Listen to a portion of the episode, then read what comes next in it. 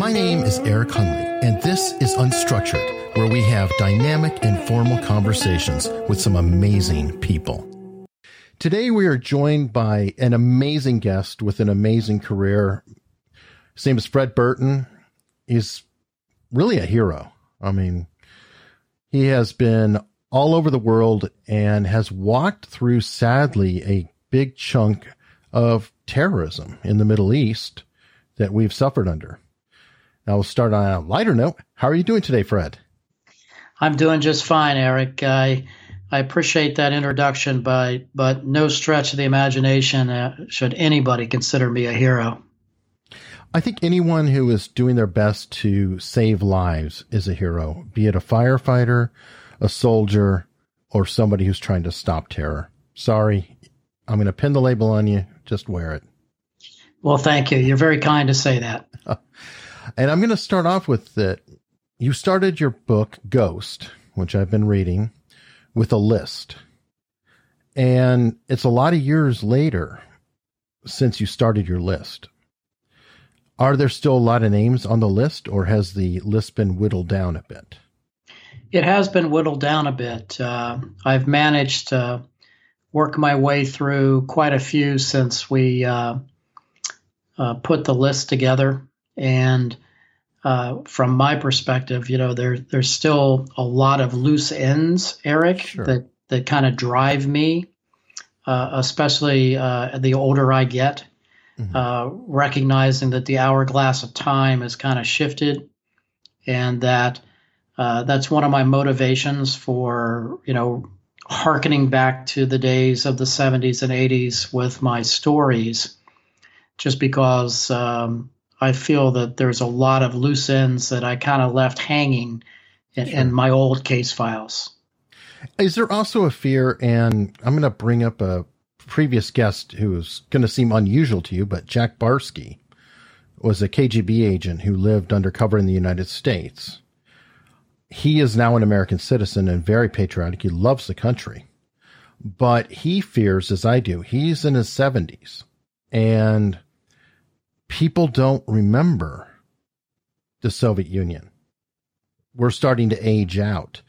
Uh, do you also fear that maybe some people are starting to age out and we're just tired?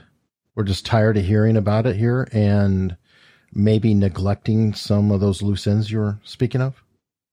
I think that that's a very good point that uh, Jack and you have made. I think if you look at uh, my time frame when I was a special agent, uh, that was a long time ago now, and the world has changed. And if you put in cons- if you put it in perspective of it's been a long time since 9/11. Adults. And then there are adults. Right. And and then you look at our almost 20 years of war in Iraq and Afghanistan. But what people don't realize is that as a student of history, and I'm always reading, that um, you really do need to understand how we got here and to understand the events of 9 11 uh, or to understand Jack's pers- perspective of the Cold War and the KGB. Sure. Uh, you really do have to wind back the clock and look at some of these events that began in the 50s and the 60s and the 70s and the 80s. And I don't know. I, I think it was Joe Rogan who originally said it. I thought he had a great analogy. He he called the Middle East the townies of the world. And what he meant by that is, I don't know if you're familiar with Boston, but they have people who never leave and they're kind of like the local rabble rousers. They never change. They hold grudges. They've got everything going for time and they just fight. they never get along. His thought is that the Middle East, cradle of civilization, they just never left and all their old grudges and everything else, they've never moved on from them. Would that be a fair analogy? I look at it this way. I tell uh, junior analysts or when I'm talking to students that if you want a job for life, you should try to be a Middle Eastern intelligence analyst because you're always going to be employed with the Israeli Palestinian issue, with the events that's unfolding uh, in the Middle East. And there are some places that are impossible to fix because of the geopolitics of the world. So it's one of those kinds of things that you could do, Eric, that is job security forever if you want to focus on Middle Eastern terrorism, violence, the geopolitics of the region. What and isn't that the problem though? I mean, they think in terms of generations and lifetimes. They're not they're not short-term thinkers. They don't worry about 2 years ahead. They actually worry about their kids bombing us or their grandkids bombing us or or whatever. And I, I feel like they're much more patient than we are. And I think you brought up an example of the book that an operation was planned in 1993 and carried out in 2008. Yeah, and they are in many ways looking at the American footprint and they understand that we are an impatient kind of people mm-hmm. and that we are very much driven by uh, election cycles, not to mention the current violence that's taking place inside our great nation. But they do see that every four years, maybe eight years, we are going to get a new National Security Council, a new administration that's going to shift gears and go in different directions. And that's the way that it's always been. So when you look at their perception of events, they really are in for the long game. And most of us in this country aren't like that. You look at American corporations, they're very much quarter driven. You look at the day to day lives of most of us, we're worried about how to stay healthy and COVID and the upcoming presidential election. We're not thinking about a generation ahead. We're hoping to survive, we're hoping to lead a good life and be prosperous, and we're hoping our kids will have a better life than we did.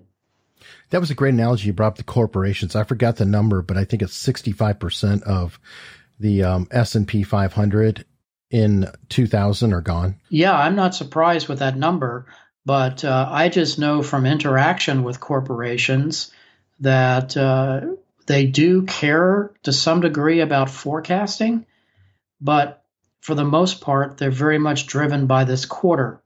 Right. And maybe they're looking at the next quarter.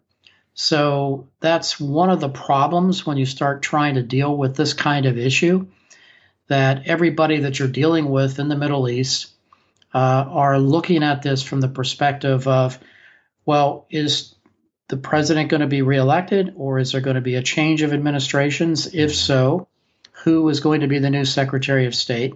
Which direction will the National Security Council go? What will be the priority at that moment in time?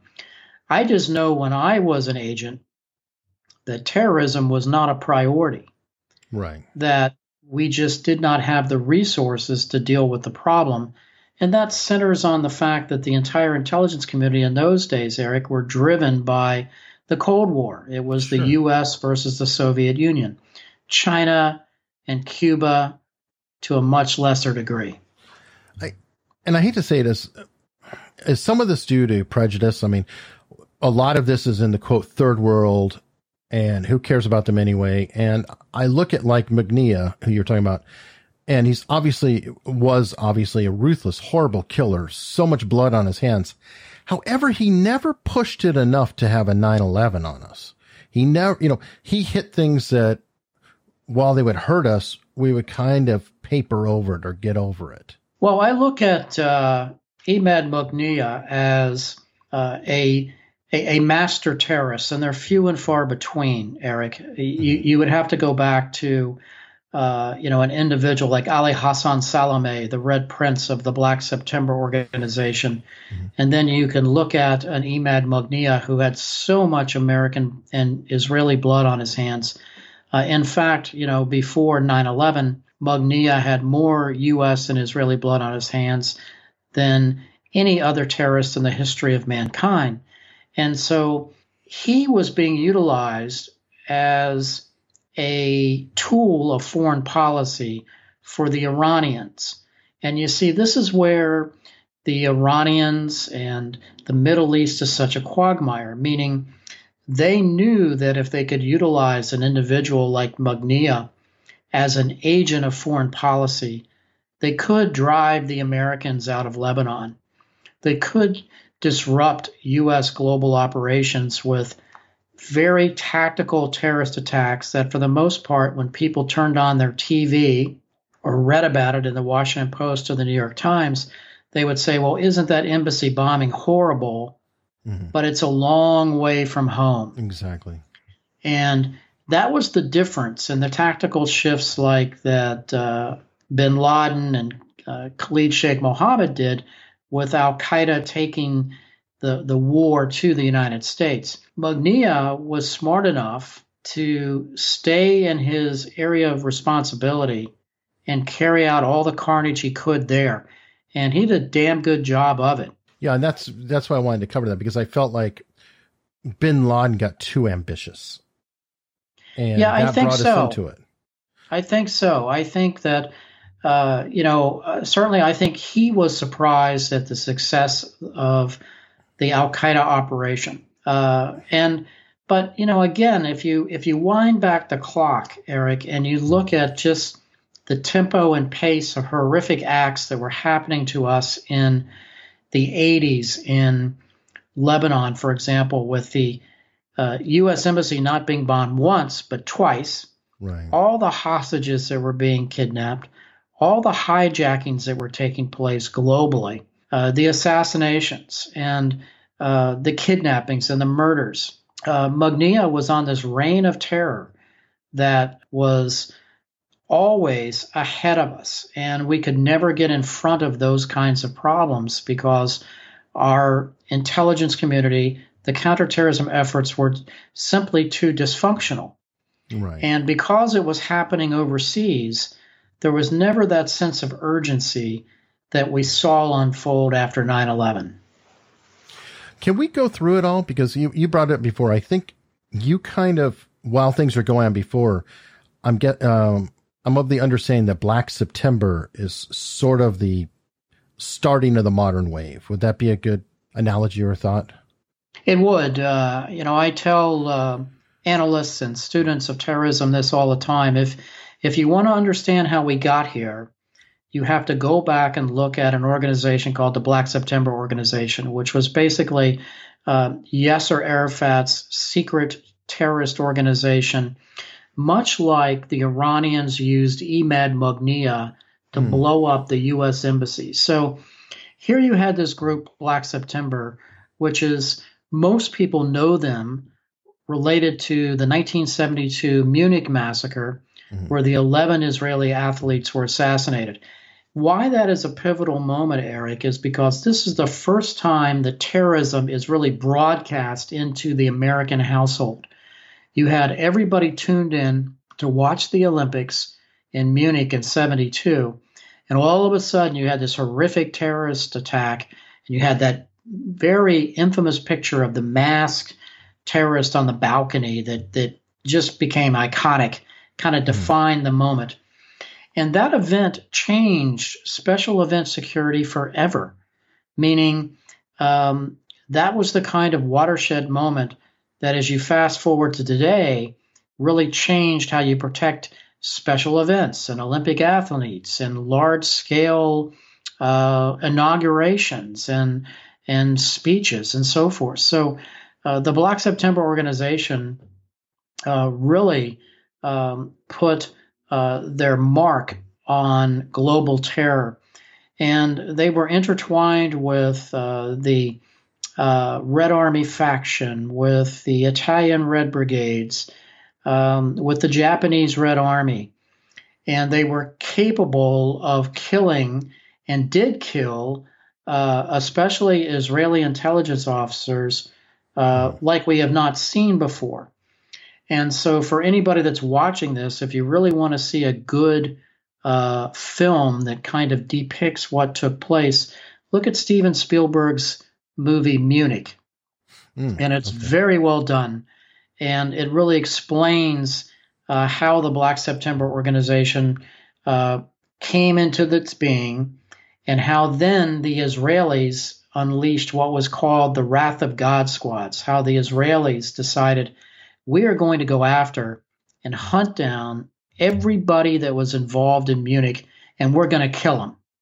Okay. And so why that's important is because the Israelis really began what what we see now the rendition program, meaning mm. uh, the targeted either kidnapping or assassination. Well, they did it before with Nazi hunters too, right? So I they mean, did. There's a pattern that there, don't, there is don't a mess pa- with them.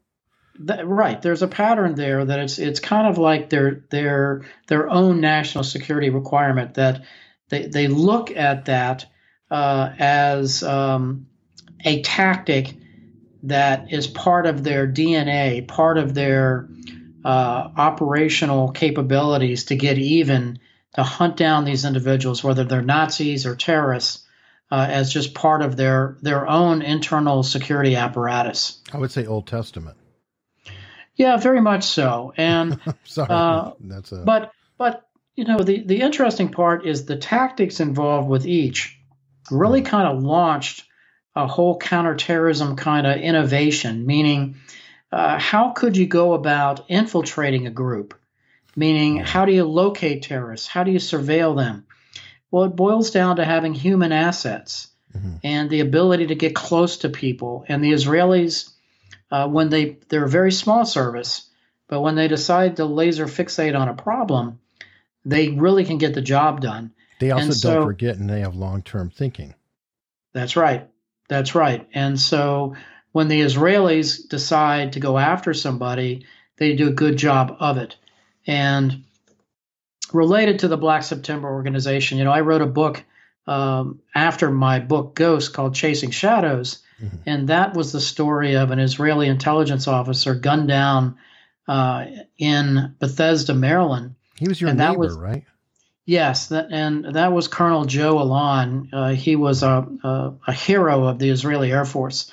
Mm. And uh, he was sent to Washington, D.C. as the Israeli air attache at the time. Uh, and Black September, during this tit for tat moment, came into uh, Maryland and assassinated Joe on the front lawn of his house when he pulled into his driveway late at night with his wife. And that was also a pivotal moment in security because before that, Israeli diplomats really were not protected. Uh, they lived out on the economy and in, in, in homes and rental residences. So, you know, after that, the Israelis moved all their. Was that pre Munich or not? I'm just trying to get that was post Munich. Post, yeah. Okay. So in '72, you had the uh, Munich massacre, and then uh, on uh, July 1st, 1973, uh, we're coming up with another anniversary. You know, Colonel Alon was gunned down mm. on the front lawn of his house.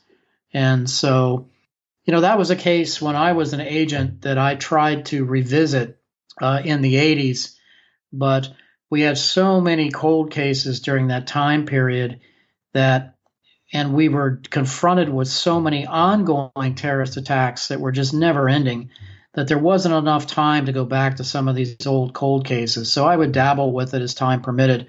That brings us into another uh, major terrorist, even though I don't think he was involved with it directly. He just had the intelligence about it. Um, Carlos the Jackal. Yeah, that the Jackal. Um, I, I, remember as a young agent, um, we had these uh, accordion folders, Eric, and there was no computers in those days. We had three by five index cards was our database, and you know, Motorola pagers and no cell phones. You know, most of the people watching this won't remember those days, but uh, it, it literally was those kinds of days. And I had this grainy surveillance picture of Carlos the Jackal uh, on my wall, and I had it thumbtacked on my wall. And I don't remember where we got this surveillance picture from, probably the Israelis, but Lord knows who. Mm-hmm. And uh, he was, of course, just the poster child of terror in those days throughout the 60s and the 70s, predominantly before Munich. And so anybody that grew up in that time period knew who he was because he carried out this flamboyant terrorist attack on, on OPEC and took hostages and and he was this kind of guy that nobody could find and it really spoke to the problem when I was there Eric, that the Jackal was this kind of guy that nobody could find, and uh, it wasn't a priority really to find him. Well, he didn't attack Americans. So correct. He, so he, he was, was killing, another smart one like Mugniya, right? Correct. He, he kind of floated on the side and then he attacked the French and the French were terrible about, you know, they just kind of rolled over all the time.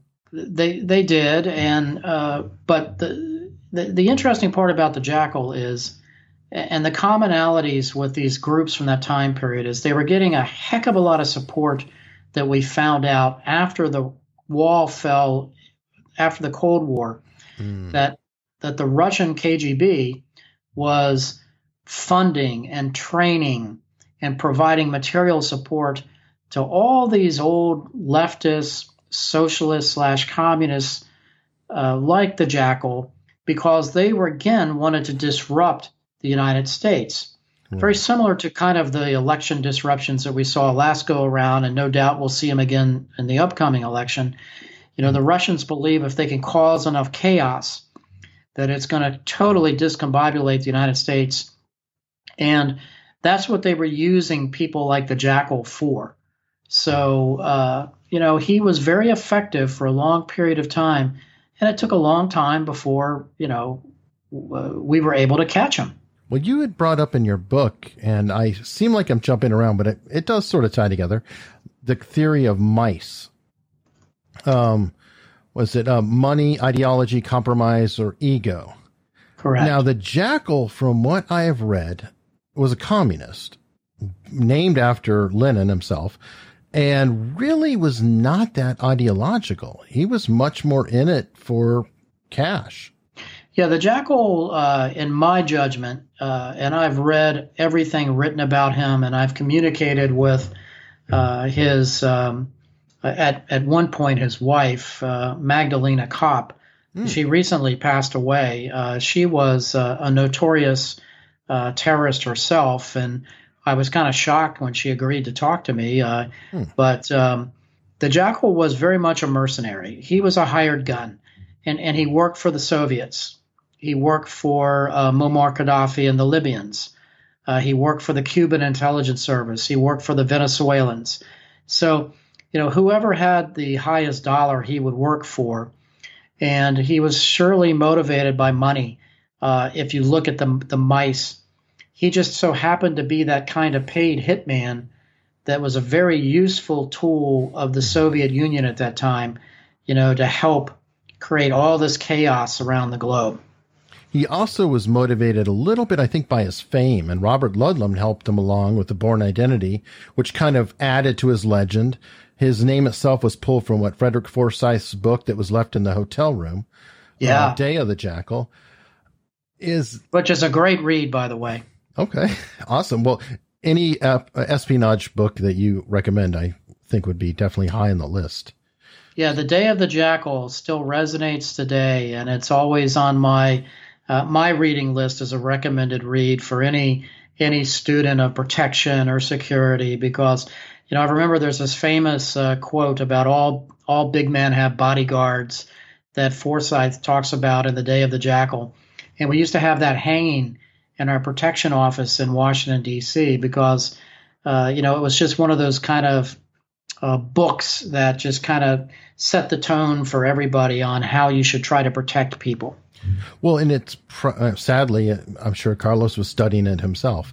Um, yeah, no doubt there are tells, and I know that you're in the field that you've got to watch out for too. Like you know who the leader is by the fact that they're to the right all the time or to the left, or I don't remember all that tells, but there are certain factors. Or if you just stand back and see who everybody defers to, if you uh, make an event happen, you know who does everybody look at? There's a lot of espionage tricks like that. Would that be fair?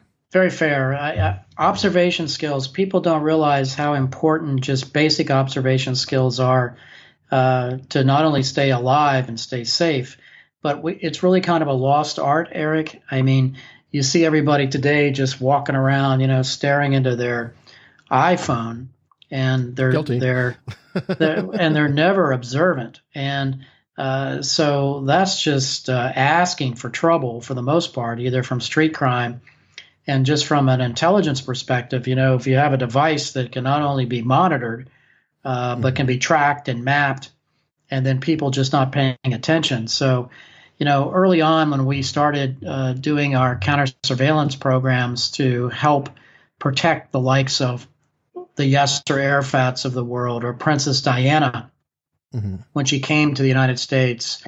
You know, we would just sit back and watch. And we would be dressed down like you and I are today. Mm-hmm. And we would be outside of that traditional protection bubble that, you know, you got the, the, the good looking agents with the earpieces and the Ray Bans. Mm-hmm. And we were on the perimeter just looking for those threats before they could get in. So uh, that's one of the things that I learned in the course of my career that, you know, you have to be looking for that kind of activity before it turns operational, meaning you learn quickly as an agent in the protection business that your kill zone is like three to seven feet. Mm. And basically, most agents are uh, in a diamond or in a bubble around a protectee. Mm-hmm. They're looking for hands, they're looking for demeanor but you very rarely look outside of that three to seven foot kind of little bubble that you're in. So the whole premise of our counter surveillance program that we developed centered on being on the outside, looking for threats before they got on the inside. And so it's it's a very effective program to protect high value targets, uh, buildings, people, CEOs today, heads of state, or threatened personalities. And it's also the kind of protection that can be unfolded and it's not visible. So, mm. for example, there's a whole range of people that really don't want a visible security bubble around them. Sure. But they want to know that they're safe. And so that counter surveillance model is one that you, that works very well with those kinds of personalities. It's also a tremendous uh, program to use for children. You know, children mm. of high net worth. You know, children of of celebrities and so forth that uh, want to go about a normal life, uh, but their parents are still very very much worried about kidnapping or or threats. Sure. Now, you you speak about being low profile. Your agency was so low profile that I had never heard of it, and most people hadn't. Can you tell us about the DSS? I, sure can. Uh, if you look at that's not surprising. Uh, you know, I, that's why you know before we were we went on the air here, I, I would tell people that I was a, a, State Department special agent. Oh, okay, then I get it. Uh, most people have never heard of the Diplomatic Security Service. That's getting better, but the organization has been around since 1916, and it was first called uh, the Office of Security for the State Department, and they had a chief special agent. And so uh, in in those days, we were looking at uh, subversives and sabotage and and spies going back to the First World War. Mm-hmm. Then, of course, you hearken into the World War II.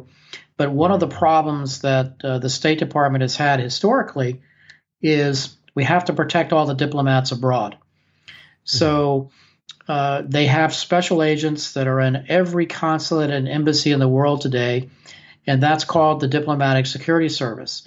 They also provide uh, the diplomatic couriers, meaning, you know, your traditional uh, briefcase, uh, you know, with the uh, handcuff. handcuff to your to your wrist.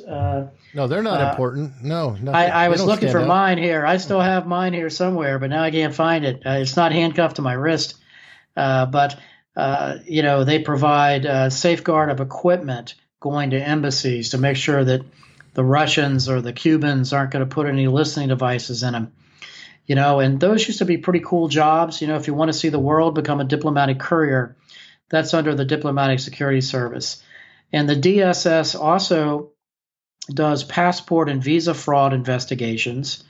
Uh, they do protective intelligence investigations, which was part of the program that that I started and ran. Uh, they manage the Rewards for Justice program, uh, the $20 million program for bin Laden, and the program that was used to hunt down Saddam Hussein. Mm-hmm. You know, and I used the program to hunt down Ramzi Yousef, the mastermind of the first World Trade Center bombing. Yeah, you've actually personally handled a million and a half dollars in a suit or in a briefcase, right? Eric, I, I've gotten much, much more credit for that than I deserve. Uh, but you know, I, the money still staggering. To have that much money in possession, it, it, it feel crazy. It it was somewhat crazy, but uh, it's not your money; it's the taxpayers' money, uh, and it, it, it, you'd be surprised. You know, I think it was a you know it, all fit in a GSA black briefcase. Uh, you know, the the funny part of that really was um, when we would pay those reward amounts, we would have to tell the recipient that they had to report that as income to the IRS. and you would get these crazy stares like, okay, sure. And I, and uh, you know, I we would have to make them sign a form that they were going to report it to the IRS. And some of these people, you're never going to see them again, right? and and so uh, you know, but that was just one of the the absurdities of that program. But what most people also don't realize about the DSS, Eric, is that uh, we protect a heck of a lot of people that visit the United States. You know, uh, the Princess Dianas of the world. mm. you know, those kinds of people. We manage large scale special events like the Olympics, uh, the United Nations General Assemblies. And we work hand in glove with our other federal partners. The U.S. Secret Service is a big well, partner. I wanted to go. I, I'm confused, and I, I will admit that I'm very grumpy about all the agencies out there. Like I, I understand, and and you know I could be wrong, and please set me straight. But I always want to be honest. I feel like why do we have a Secret Service, a DSS, a CIA? A, you know, why do we have all these three letter agencies when some of the missions seem to overlap so much that wouldn't the wouldn't it make more sense for them to be part of the same agency that would be sharing information within itself? Well, uh, I, I, understand. I've heard that a lot over the years, uh, but do you really want a global single police force? You know, some would argue that the FBI has become that today you know they they've got their hands in everything from counterintelligence to counterterrorism to uh, you know weapons of mass destruction to you name it the FBI's got their hand in it and they're global. Uh, now you know some would say that maybe they've got too much authority but when you look at the breakdown of these different agencies each one has very unique statutory authority. You know for the State Department DSS it's for the protection of official Americans overseas, for passport and visa fraud investigations, for threat investigations, for protective intelligence investigations, for the protection of individuals that are not heads of state. And so the Secret Service has protection of the president, the vice president, all former presidents, but they also have visiting heads of state. How about the, uh, the state, Speaker of the House? The Speaker of the House is protected by the U.S. Capitol Police. Okay, see where I go crazy. Yes, I, I understand. I understand. Uh, and you know, the ATF has gun investigations and explosives right. investigations. So each agency has their own little bailiwick.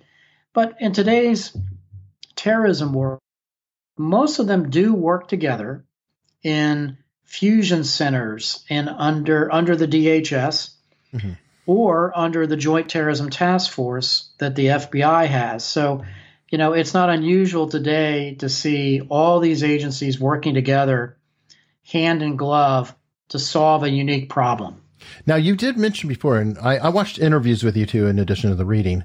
Um, I believe in one of these lectures, you were answering questions, and you mentioned that one of the problems we have, though, is there are no first generation Somalis in the FBI, I think was an example that you used, or Sudanese or somebody like that. And the reason was that they couldn't vet them to give them a clearance. So then we're losing the talent of people who could be absolutely patriotic, but they can't be cleared to actually do the intelligence. Can you elaborate on that a little bit? Sure. If you look at, uh, well, when I joined uh, the State Department Diplomatic Security Service, you know, most of the agents, uh, we had very few women. Uh, we had very few uh, African Americans. Uh, I think in my basic agent class, uh, there were two uh, African American agents, maybe just one, if memory serves me right. I'm going back a few years now, mm-hmm. and so you had you had an organization like ours that was everybody looked like me, and right. you're not going to be infiltrating Hezbollah or Al Qaeda looking like me. And so, if you look at uh, part of the counterterrorism problems that are confronting our country today, you take a melting pot like New York City, and the New York City Intelligence Division of the NYPD has done a good job of bringing in various uh, uh, ethnic groups and minorities to work different problems. And that's how, when you start looking at uh, our counterterrorism problems across the country, why the FBI has taken some local and state police officers in under their Joint Terrorism mm. Task Force capacity, because organizations have reached out and hired local cops that are representative of the communities that they live and work and have grown up in. And the U.S. government clearance process is really very old school, kind of Cold War fixated on I've got to investigate Fred Burton's uh, parents just right. in case he w- they were Soviet spies. They weren't. You know, my dad was a coal miner from West Virginia. But my point is, is that sure. uh, people they they go back that far and they look, and it becomes very very problematic to try to investigate a first generation American that might have immigrated here uh, from Somalia or the Sudan or Lebanon. So that's part of the challenge when it comes to just hiring good people. So um, this is one of the things that I think the FBI understands and they mm. recognize, and other agencies are trying to deal with this as well. Okay, well, I, that's good. So things are improving from yes. what you're saying. I think that was a 10 year old interview. So maybe that is uh, stuff as we move along, or they're getting desperate enough to try it. Well, I think that, you know, for the most part, I think the, you know, the federal law enforcement has to be representative of our nation as a whole. And I think that it's critical that we look into uh, you know, having the best qualified applicants from all the different uh, organizations and representatives from um, all the different uh, ethnic groups uh, in general, because we need their help. It, it makes organizations much more stronger. Uh, it makes them uh, much more uh, inclusive and can be used in the communities to, to foster better relations mm-hmm. uh, and to try to break down some of the barriers that you know these horrific problems that we're starting to see unfold across our great nation today. You know, just uh, you know in the law enforcement community. Yeah, we have some definite internal issues too, and I kind of wonder if in the '90s things like the World Trade Center may have gotten downplayed because we had an Oklahoma City. Yes, and Waco. Remember Waco. that? Uh, and Ruby Ridge. Yeah, we and Ruby Ridge, and uh, you know the list goes on. Uh, you know, I I I have said this before. Others might disagree, but I lived through this time period, Eric. You know, the assassination of Rabbi Meir Kahane of the Jewish Defense League in New York City, um, which was before the first World Trade Center bombing in '93, mm-hmm. uh, was really the first strike on U.S. soil by Al Qaeda. And an Egyptian national by the name of El Sayed Nosair uh, gunned down Rabbi Meir Kahane uh, after a speaking event in New York City. And, you know, that weapon was traced, I traced that weapon to the Egyptian army. Mm. And I remember sitting back thinking, how in the hell did a gun that the U.S. sold to the Egyptian army ends up in a political murder in the streets of New York City? And then as you start to look into Nosair, um, that investigation really started to unfold after the first World Trade Center bombing. And you saw we had this nest of individuals that were here to put together the first World Trade Center plot, the killing of Rabbi Meir Kahane. And then they also had this, oh my gosh, you know, uh, horrendous hit list of attacks at the Waldorf Astoria Hotel, you know, efforts to try to assassinate President Mubarak of Egypt when he visited the United States, uh, plans to try to shoot down the presidential helicopter, uh, let's plans to blow up the Brooklyn Bridge. You know, and you sit back and you think, well, you know, maybe those plans are a little bit grandiose, but not really. This was an organization that blew up the World Trade Center the first time, uh, and then they came back and blew it up the second time. So you know, um, we just did not have, have the resources in the first Trade Center attack to prevent it. Uh, and we did not have the sources, you know, inside these organizations to try to thwart some of these attacks from taking place. You know, it's funny you mentioned that. I had heard somewhere talking about there's we're under violence lately with the um, rioting, and I don't believe it's the protesters. I believe it's infiltrators who are taking advantage of a situation, and Black Lives Matter. So you know, agitators who are you know in the midst of it. But it doesn't take much, but a couple people to tear up an entire downtown in a relatively short time. I mean, they can smash a window, go in, throw stuff around, set a fire, move on to the next place. Oh, without a doubt. I mean, uh, you look at the complexity of um, not only the 9 11 operation, multiple planes, suicide pilots. Right.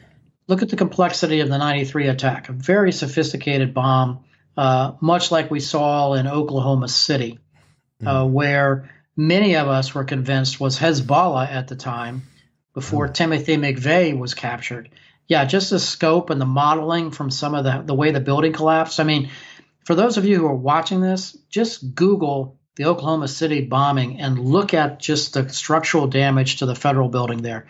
It and put it next to the U.S. Embassy bombing from uh. Beirut in '83 or '84, and you put them side by side, Eric, and they look identical. And hmm. so when we saw that, you know, the first few hours, we said this has to be foreign terrorism.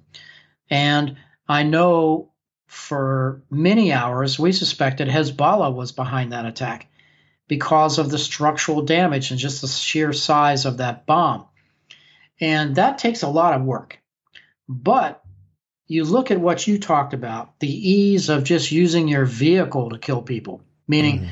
you don't have to go out and buy and make a bomb, use your car. You know, why go out and try to acquire a, a pistol or a uh, uh, an automatic weapon when a your old car or a truck will do. Mm-hmm. So, you know, those are the challenges. But you know, to me, as I look back on my career here related to this time period, Eric, is th- there's two key points that constantly surface, and one was a lack of human, a lack of human intelligence, meaning we did not have sources inside these organizations to tell us what was going to happen. Mm-hmm.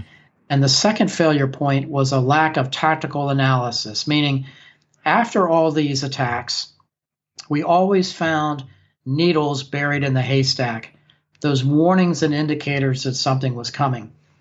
So if you break it down, our ability to find those needles now in the haystack are so much better. But every successful attack and every successful attack going forward, you will find those two components you will find that we lack human intelligence and we lack the tactical analysis to find those needles in a haystack. Would it be fair to say we might lack the imagination? And, and I, I, don't know if that would fall under tactical analysis or not, but you know, the whole thing of, wow, they were flying a lot of planes, but never wanted to land them.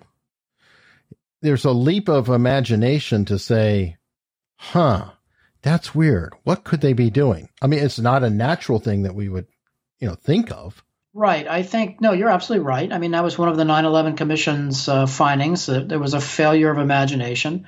Mm-hmm. Uh, I think most of us that, that worked down in the weeds knew that these groups were capable of surveilling the Waldorf Astoria, surveilling the Brooklyn Bridge, um, and that they were fully capable of doing these kinds of attacks the, the problem rested with our inability to have someone close enough inside to infiltrate this organization to know what was going on. It's kind of like, you know, before we started chatting for your video and your podcast, you know, in order to understand what we talked about, you got to have source coverage of that conversation.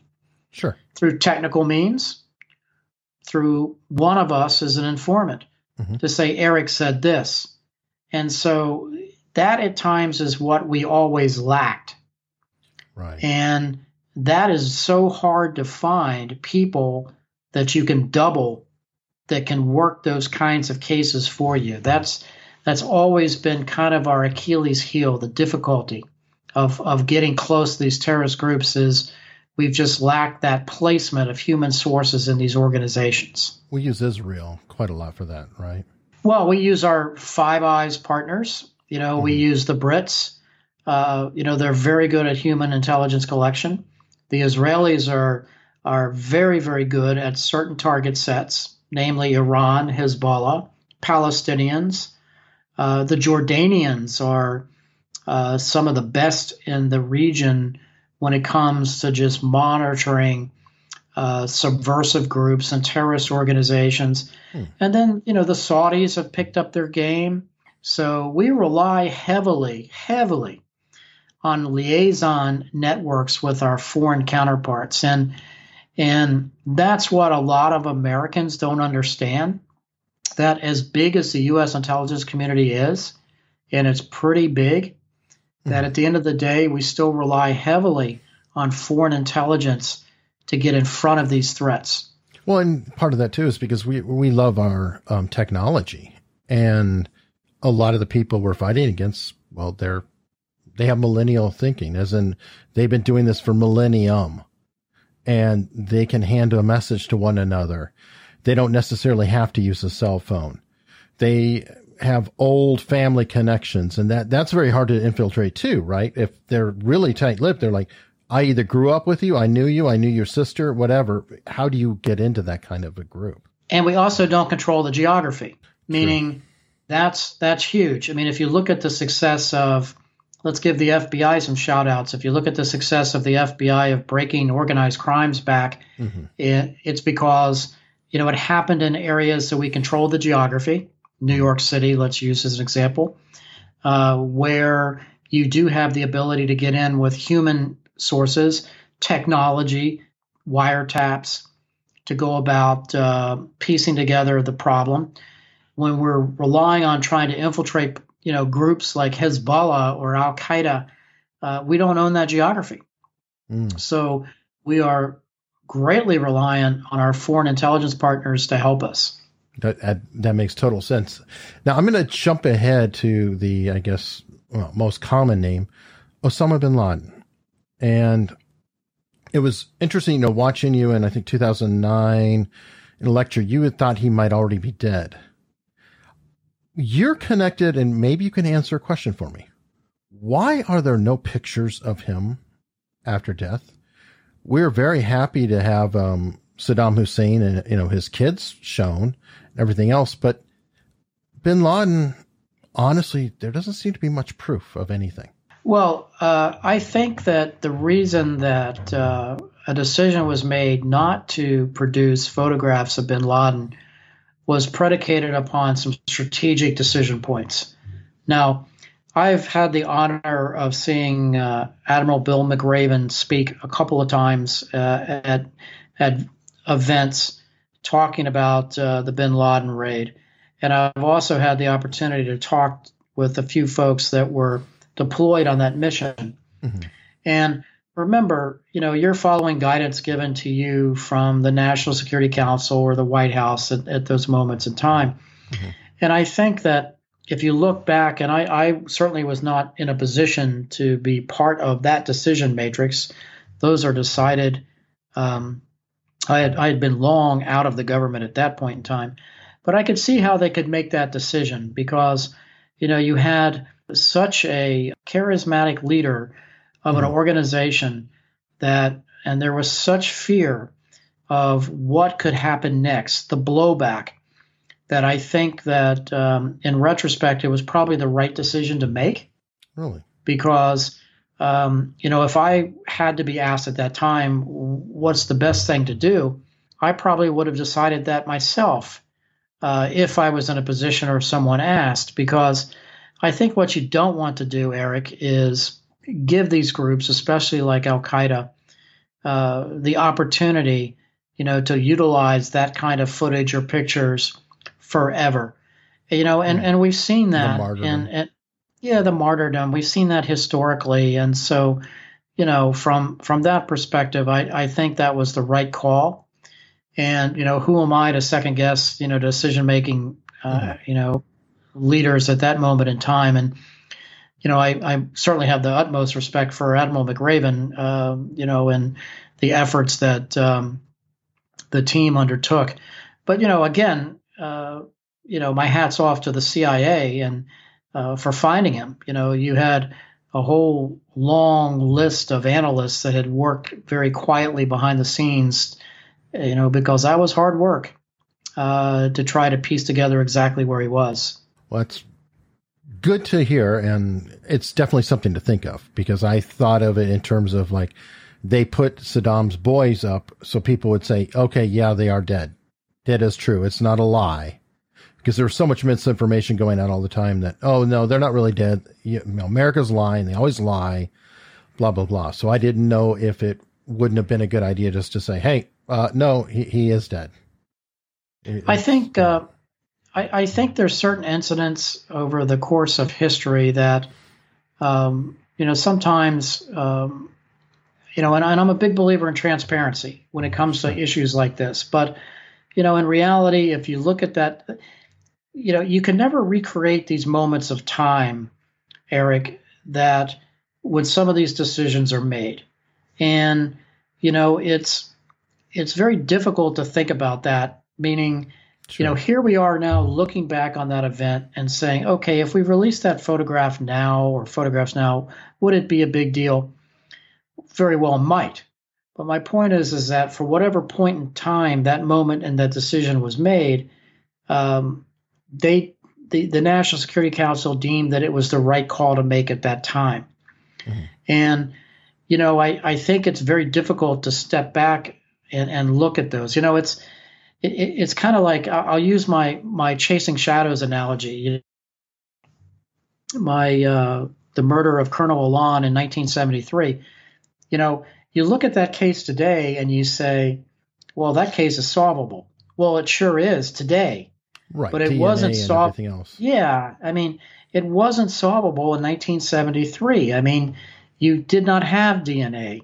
You did not have um, forensic technology. You did not have crime scene techs.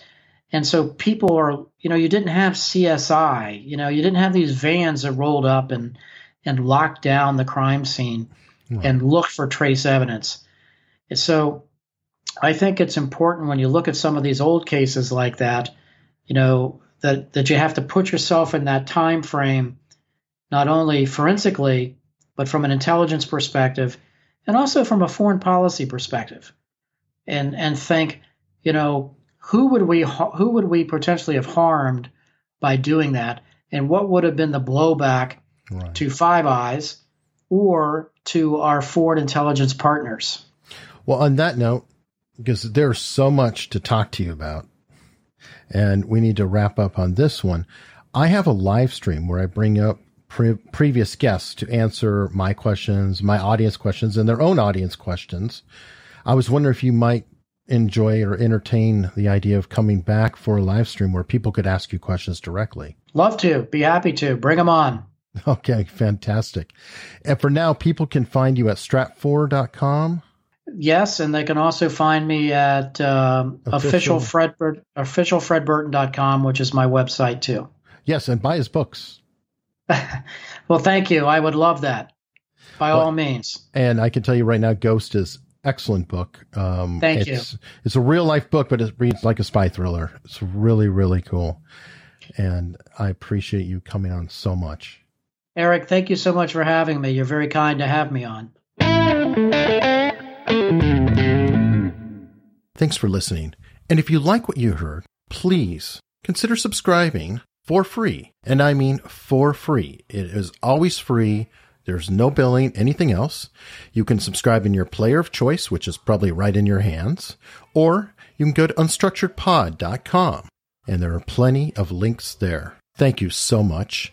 And in the spirit of sharing, here's a couple more shows you may want to check out. Hey, what's up, everybody? It's Brett Allen, and I am the host of the Open Mic Podcast, where no topic is off limits. Here at the Open Mic, we talk to many different people. We talk to celebrities, entrepreneurs, psychics, celebrities, and everything in between. I would like to encourage you to listen and subscribe. You can learn more about the show at the openmicpodcast.net. Again, thank you so much. Until next time, cheers and be well.